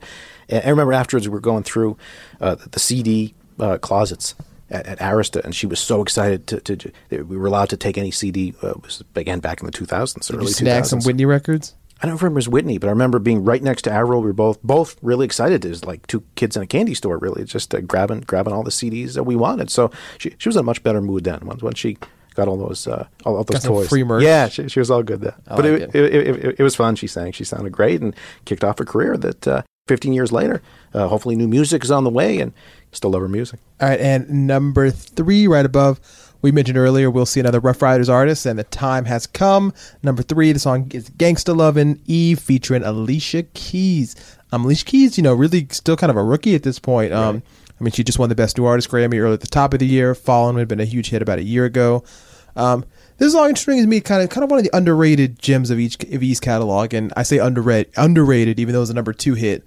Uh, Eve, interestingly enough, kind of going back to that discussion that we had about Missy earlier, and that we're still having about Cardi B, about female rappers with, with huge hits who have not quite gotten to number one. Eve actually stopped at number two twice. Uh, Gangsta Lovin' was a number two hit. Actually, it was number two the week before this countdown that we're counting back on. And Let Me Blow Your Mind, Eve featuring Gwen Stefani, also number two hit. So Eve coming dangerously close on two occasions to having a number one. But uh, I guess close, but but no cigar. But still, obviously, two massive hits. And uh, right above that, another artist we've seen already in the countdown, Nelly. Uh, this time featuring Kelly Rowland with the song "Dilemma," which has just been knocked out of the number one spot. "Wonder by Who" It'll go back to number one in a few weeks. Um, Nelly, one of the few acts who replaces himself at number one. So a nice, nice one-two there for Nelly and Kelly Rowland making the first step out of Destiny's Child. This is the time they're going on hiatus. Um, everyone's doing their own projects, and interestingly enough, the the word is out there that this song was doing so well, and Kelly's album was you know starting to come together that Beyonce's album was originally planned for fall 02 release, and because she didn't want to step on Kelly's shine, Ah. they moved her album to spring 2003. So, so nice to see, you know, Kelly getting her moment out there and doesn't turn into this big this big cat fight or anything like that. uh, two Kellys. So here we are at uh, number one this week, 15 years ago on the Billboard Hot 100. As uh, we mentioned with Fred Bronson back uh, when we uh, chatted with Fred, uh, a record climb at the time to number one, 52 to 1 for a moment like this. The very first Idol coronation single, American Idol. It, it uh, debuted uh, June 11th, 2002. September 4th, Kelly Clarkson wins American Idol. And then uh, just, just after that, here on the October 5th, 2002 chart, uh, history, the very first number one for Kelly Clarkson, the very first number one for American Idol. And who better to talk about this experience than Kelly Clarkson herself? Uh, so we're going to jump over to Kelly, ask a few things, of course, about what she remembers about the idol phenomenon and being the first winner, whether there's any pressure for her and what was going on at that stage in her career and her life. Um, we're going to also, of course, jump ahead to what's going on now. She just put out a couple new songs a few weeks ago, the new album. Uh, Meaning of Life coming out at the end of October, so she's gearing up for another another run of album cycles. And of course, in between, you know, 15 years, she's she's grown. She's um, her career, of course, has taken off to huge heights. She's become a wife. She's become a mother. So a lot of things have happened in the 15 years, and we're going to catch up with all of those things with Kelly. But for some reason, we're not really quite sure why. We're, we're going to start start out talking about Harry Potter. Uh, yeah, uh, we just so, sometimes you just walk into situations and you got to make the best of them. And uh, of course, we'll also give a shout out to going on. What's up with that Hillary Clinton quote, and what does Kelly think of that? So, uh, with all those things and more, uh, here is the one, the only, the first American Idol, Kelly Clarkson.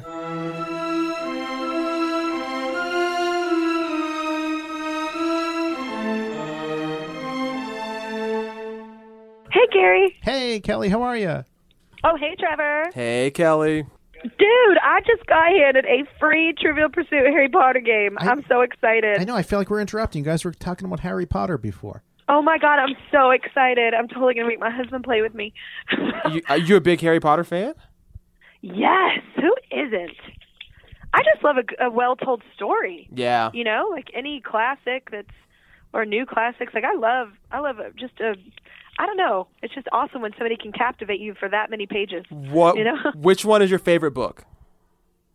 Oh Lord. I mean, okay, I'm gonna be the cliche probably, but I like the first one just because it's it introduces you to this whole world that she created, and I just think it's spectacular. Like just the thought and the imagination is is insane. And honestly, I think the movies are so well done. I love them, but there's nothing like reading a book because your mind doesn't have a budget, you know. So every the, you know the options are limitless of what you could create in your head. So That's I'm a- a, nerd. That's wow. a good way to put it. Your mind doesn't have a budget. I like that. I'm going to use that. Yeah.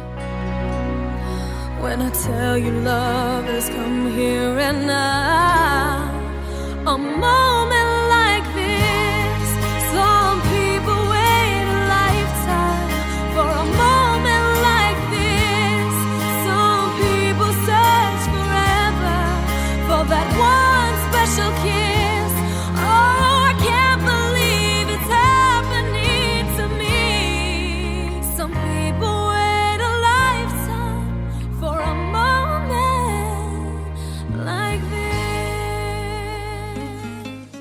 Kelly, thank you so much for doing this. We want to ask you a bunch of things, but we wanted to start because uh, this whole uh, podcast this week that we're doing uh, flashes back to October 5th, 2002, where you made history on the Billboard Hot 100. That's do you when- know? Do you know what happened? Oh, all right. Yes, Kelly, you must know. Oh, is this a moment like this? I think I read I read this. Um, this is the jump.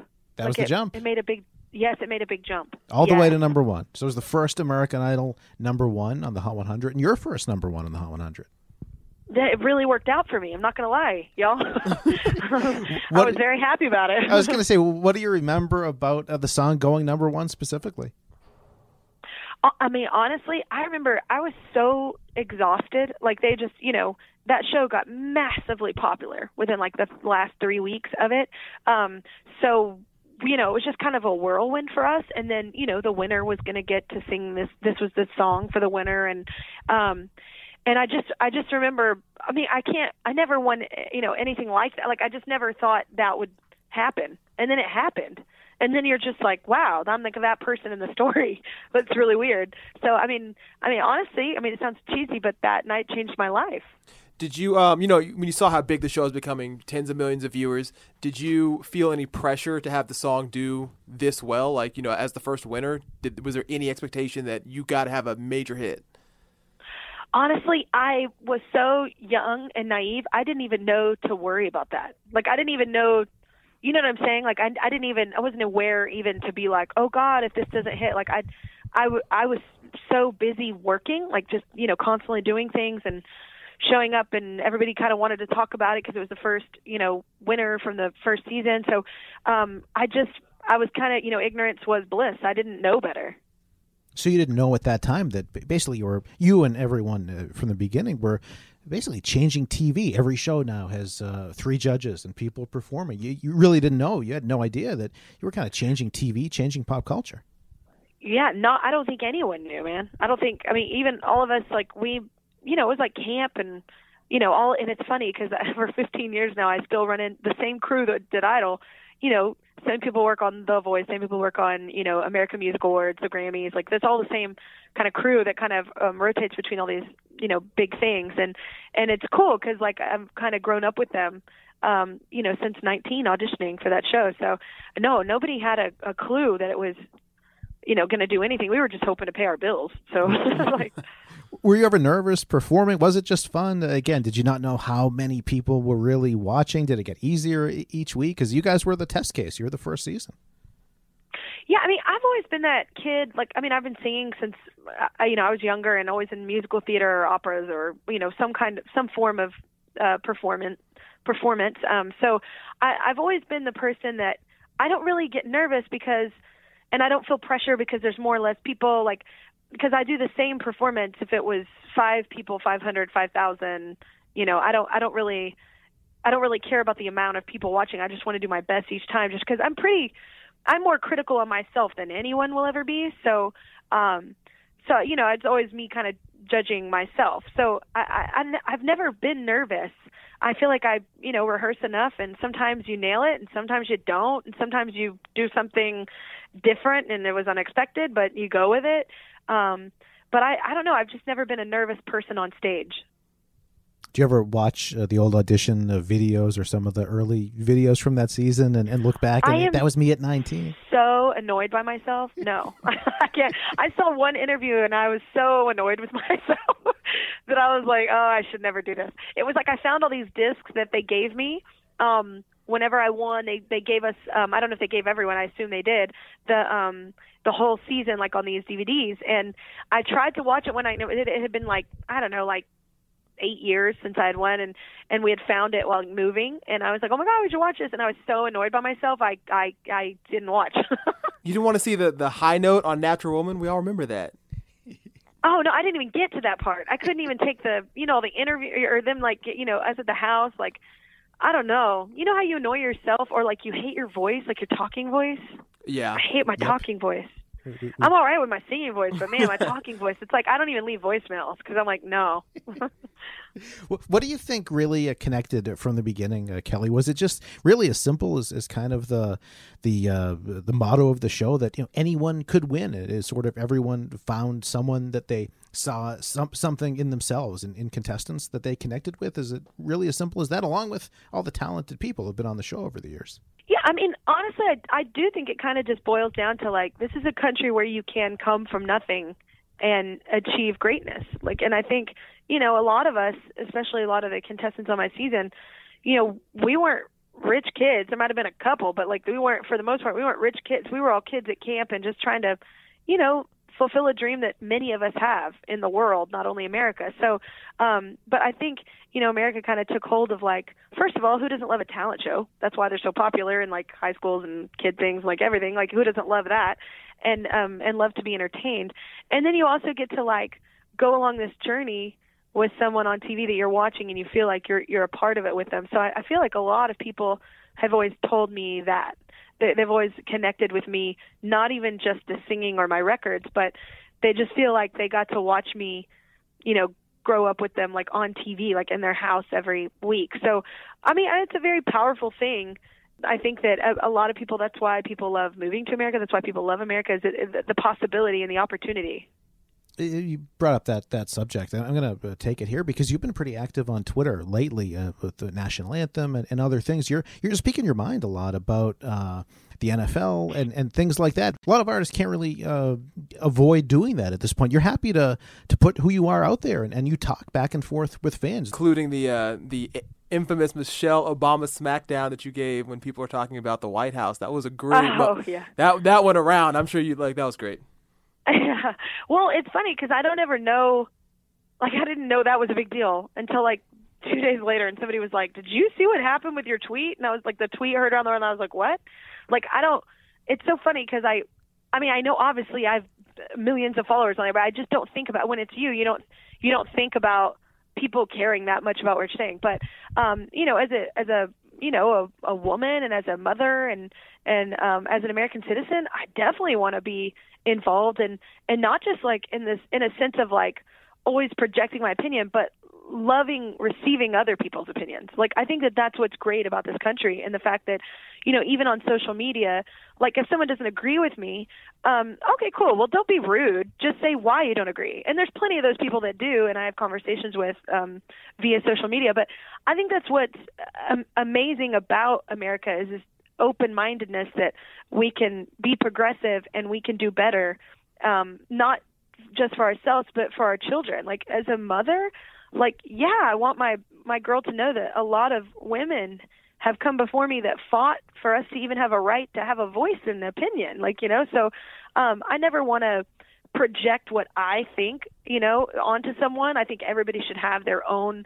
ideals and morals and principles and priorities. But um yeah i mean if i'm asked about stuff um i definitely I definitely love engaging in conversation. I'm just a talkative person, but uh, I think that that's what it is. Is I think it should be more like a conversation, and less like, you know, just projecting us all projecting our own views. It's it's a conversation of let's shape them and and and find out what you know what the what's the problem here like what we're distracting with all these other things but what's the root of this issue and and addressing that because everyone matters and and you know I work in an industry where there are lots of different people from different walks of life, especially in the creative industry, and we're all from different areas of um, the United States, and and it's just I don't know. I think conversation, communication, regardless if you're talking about uh, you know politics or even like marriage, I think the the basis of a successful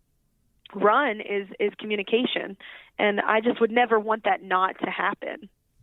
When you talk about uh, for your kids, uh, obviously uh, that, that's a, you look back to when, when you started, you were just a kid yourself. So how is it now uh, being an artist? Uh, as you just said, you're trying to set an example in those ways, but just in terms of being an artist now, where you have a family and you have kids, it, the career is is obviously still a huge part of, of what you're doing, but it's it's not everything anymore. Uh, the, the kids are, are, are the most important thing for me as a as a mother like forgetting um what I do because I don't think you have to be famous in order to be a role model. I had a lot of killer role models growing up that weren't famous, but they definitely made a huge impact in my life and changed my path for, you know, the better and made me, you know, challenge myself and and uh, just set a good example. So I don't think you necessarily have to be famous to be a great role model. I do think when you are famous, you're obviously in the spotlight a lot.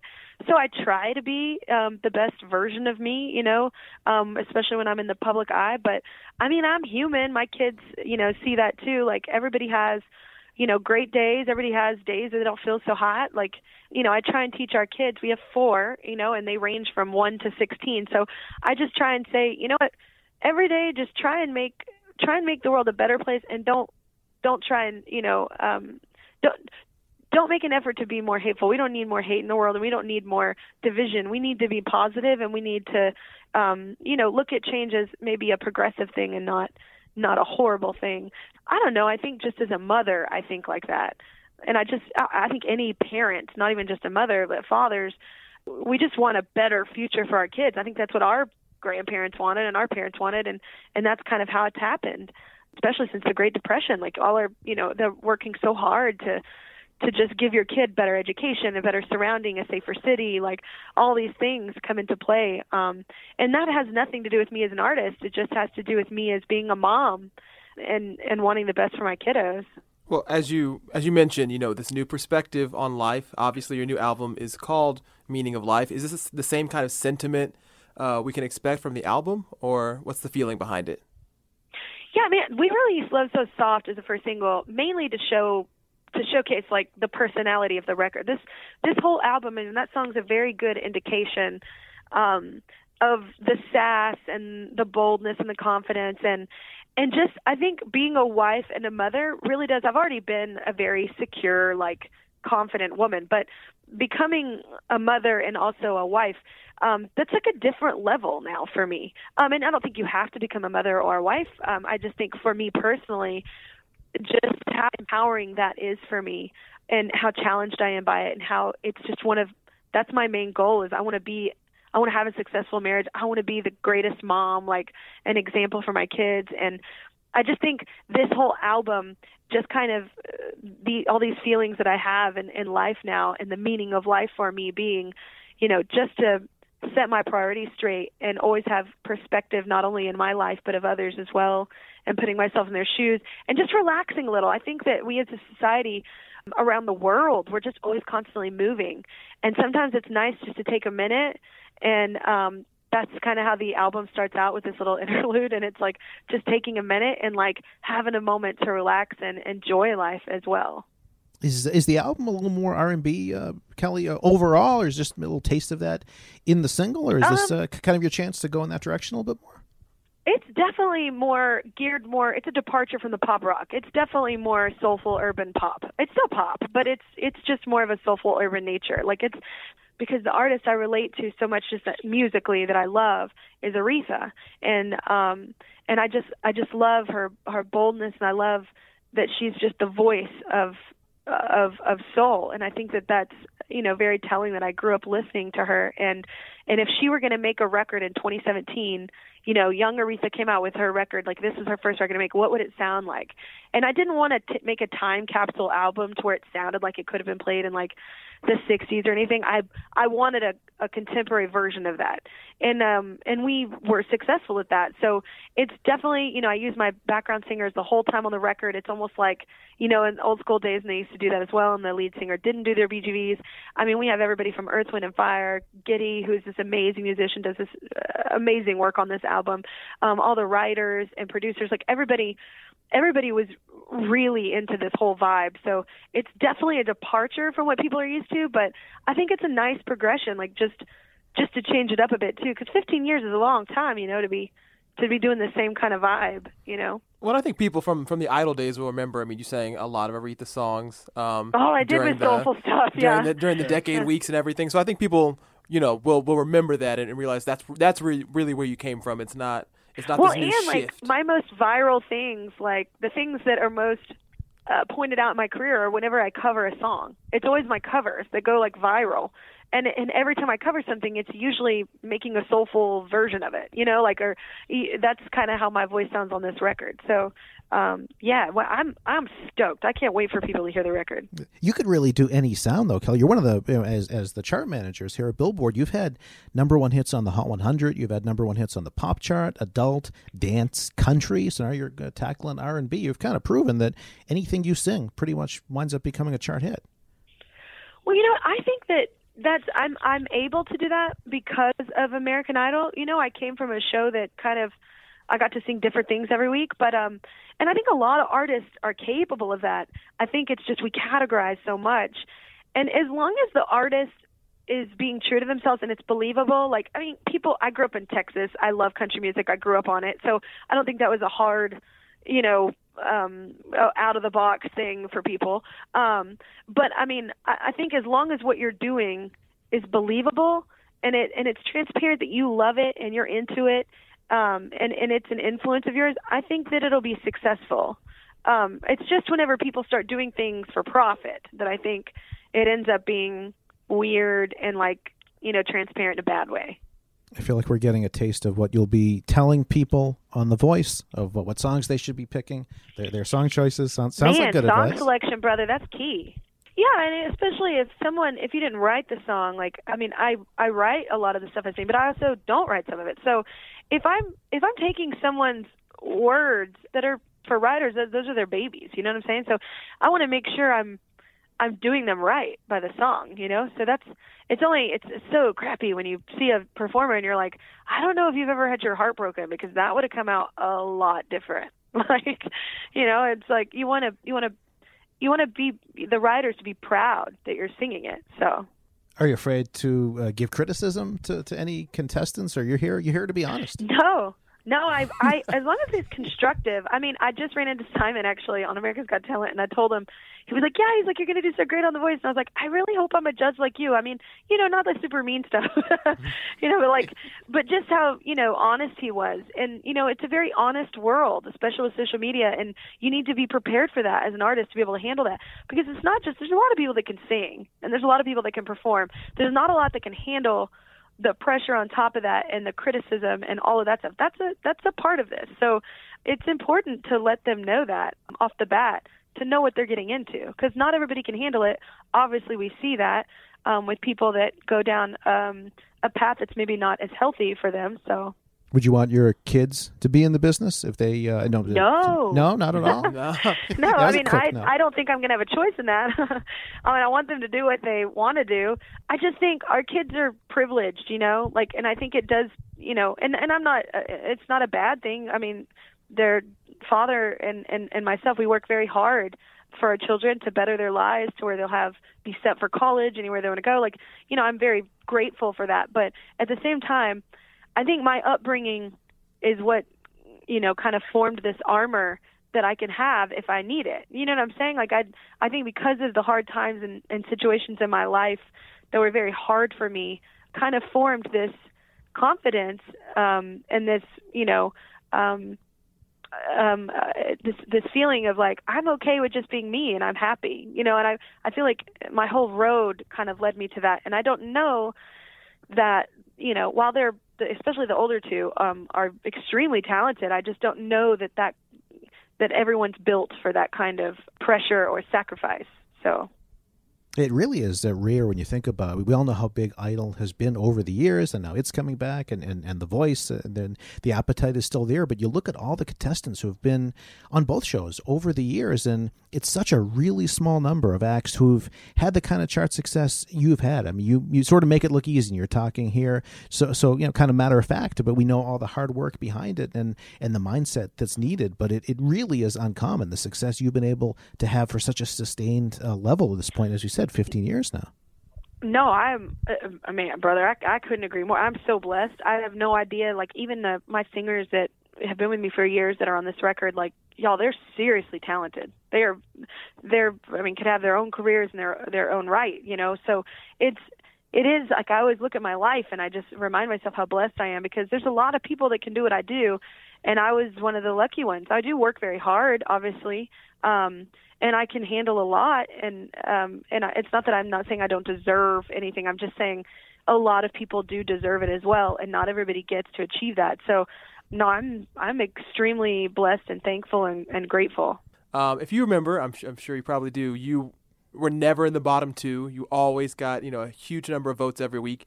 Did you have? Did you? When did it start to click that you thought you could actually win the contest? Man, I would love to sound so smart and like with my strategy, but I honestly, I literally was thinking like honestly about just the next show. Like I, I, I wasn't even thinking. I didn't even until like the top two. I, it didn't even cross my mind that uh, I might win this competition that's on television. And then what did that really mean? Because it was the first season, you know, so nobody knew how successful it was going to be or if it was going to be a joke. Like, you know, so um, I really, I really didn't think that far ahead. I really just thought, man, what is, what can I do next week that's different than I did last week that can keep me going? Because I really like you know, electricity and water, and, and I could really use this money. so, you know, it's like, how do I survive in this how do you stick out? And honestly, I grew up auditioning all over the place for you know whatever it was, even as a kid. And that's your whole goal is to always stick out. And how do I how do I stand out to make a difference where I can I can make it, um, you know, to the next to the next show. So I honestly never thought that far in advance. Can I throw in one last question? Absolutely. Different different topic, but I know it, it made the rounds lately when the Hillary Clinton book came out, and she had the Oh my gosh, I know. she had the That quote awesome. uh, from yeah. I was gonna say, what was what was your reaction when you when you how did you find out about it first, and what do you think about that? I actually found out uh, via Twitter. Uh, people were, well, at first people, I was, I'm kind of out of it because I, we, well, honestly, it's hard for us to stay up in pop culture sometimes because honestly, we just play a lot of the news in our house. So I, I didn't even know that her book was coming out called What Happened. So everybody kept. All I saw was this title that said "What Happened," and I was like, "Is this like an insult? Like, why are people wanting me to read this book?" I was like, "What?" And then all of a sudden, I figured out that it was Hillary Clinton, and I was like, "Oh my God, that's the first of all the best title ever." I thought it was hilarious. And then, um, you know, two, how cool it was to just be right next to like a philosopher. like that was pretty rad. And I said also Kelly Clarkson. I thought it was it was very funny, and it I think it kept light of of you know a, a very dark situation for her. You know, like a, a very you know sad you know an environment for her i think i think it was really smart to to keep it a little light and i i think you know she's been really good at that lately too of just like you know just at some point you got to let it go and just say what's on your mind you know and um i i don't know i'm i'm looking forward to reading the book i haven't been able to read the book yet because i'm finishing up another one right now and if i if I start to move on to another book, I never finish the previous one. So I understand. well, hopefully, like Nietzsche, you that that song, your music, will live on for centuries. I know. I was I was kind of I was trying to be sarcastic on Twitter about it because I was like, oh yes, well, we're both philosophers, so, so it's totally the same. Mo- modern day Aristotle, Kelly Clarkson. yes, just gracing y'all with my bestowing y'all with my greatness and my thoughts. Well, Kelly, thank you so much again. Congratulations on all the success so far and uh, what's ahead as well. yeah, thank you so much, man. Y'all have a good day. All right, You do the same. Kelly. Thank you. Bye.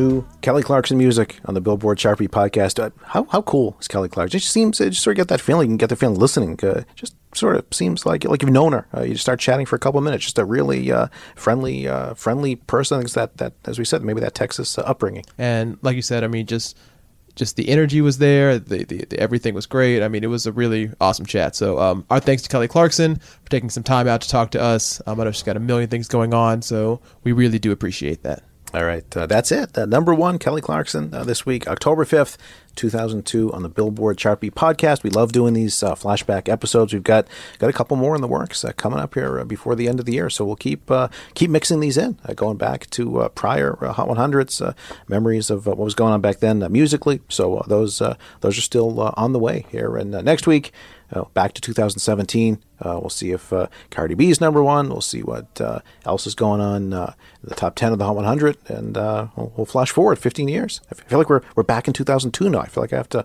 have to reacclimate myself to, to the to the present. Working Garrett's gonna have to go uh, by the AT and T store and upgrade his cell phone to a to a current uh, current acceptable model. They, they have internet on phones now.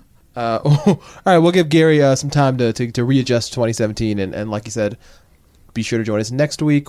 Below the top 40 of the chart, still got 41 to 100. Uh, like Gary mentioned, "Lose Yourself" by Eminem, one of the one of the really one of the biggest rap records of all time. Megan's debut at number 43. Uh, right below that, I mentioned too. I mentioned the two top debuts. Number 66 was "The Game of Love," Santana featuring Michelle Branch, Shakira, uh, "Objection Tango," one of her uh, deeper cuts. Uh, Dixie Chicks uh, were on here with uh, "Landslide." Bruce Springsteen, "The Rising" was at number 91. Uh, anthem for then, maybe an anthem for now as well. All right, I wish I had a rhyme or a reason to pick this song. I don't. So we're just gonna close with a song that I really like that happened to be on this chart. Number 82 this week. Down there, but on its way all the way to the top 10. It will make it there eventually. Just give it some time. We're gonna talk about Erykah Badu and Common, Love of My Life, and ode to hip hop. Because hip hop was the sound at the time. See, I made a connection. That's fitting, There's yeah. an ode to hip hop only from Badu and Common. Y'all take it away.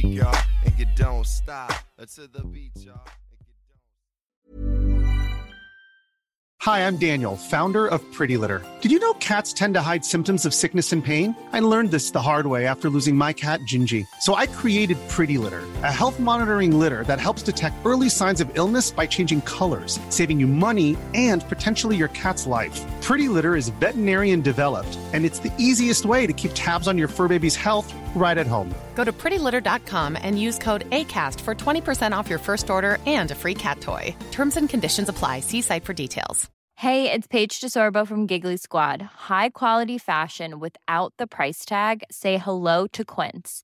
I'm snagging high-end essentials like cozy cashmere sweaters, sleek leather jackets, fine jewelry, and so much more. With Quince being 50 to 80% less than similar brands.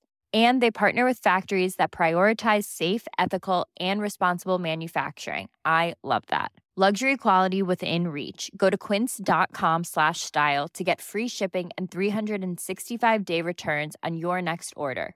Quince.com slash style.